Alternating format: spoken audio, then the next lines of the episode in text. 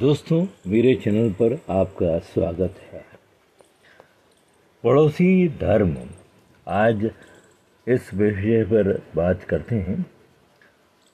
पड़ोसियों के हित चिंतन के विषय में अनेक महात्माओं ने बड़े बड़े पाठ सिखाए हैं। यदि पड़ोसी भूखा हो तो उसे खिलाए बिना स्वयं खाने का अधिकार नहीं है। पड़ोसी संकट में हो तो उसकी हर संभव सहायता करना हमारा परम कर्तव्य है। जो पड़ोसी को दुखी देख कर प्रसन्न होते हैं, वे मानव नहीं, पशु समान होते हैं। पड़ोसी जैसा कोई मित्र नहीं हो सकता और पड़ोसी जैसा कोई शत्रु भी नहीं हो सकता। पड़ोसियों में आपसी स्वार्थ न हो तो जीवन ही नरक बन सकता है। कर्तव्य बड़ा है अधिकार से। पड़ोसी व्यवहार में ये सूत्र पूरी तरह से उपयोगी है।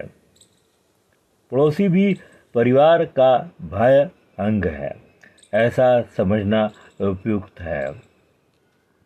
संसार में मानवता का विकास इस पड़ोसी भावना के सुदृढ़ होने से संभव है। एक पड़ोसी दूसरे पड़ोसियों के विश्वास को जीत सके तो ये जीवन में अति उत्तम और सार्थक पहल होगी। ज़रूरी है कि एक पड़ोसी अपने पड़ोसी धर्म का निर्वाह करें। पड़ोसी धर्म है अच्छा पड़ोसी बनना। पड़ोसी से मैत्रीपूर्ण संबंध बनाना। पड़ोसी की सहायता सहयोग करना। सामाजिक संबंधों और सामाजिक सेवा का पहला काम है पड़ोसी का ध्यान।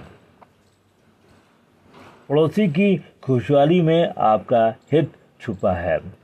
व्यक्ति हो या देश, पड़ोसी धर्म का मर्म ही शांति और व्यवस्था का सार है।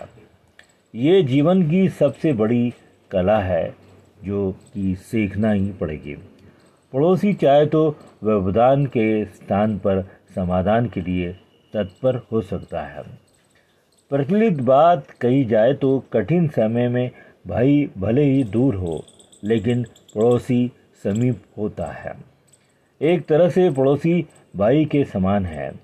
पड़ोसी को सबसे बड़ी संस्कारित सम्मान दिया जाए तो उचित हुआ इसलिए आज से ही आप अपने पड़ोसी का ध्यान रखिए। नमस्कार मैं हूँ आपका रेडियो मित्र प्रभाकर मोरे।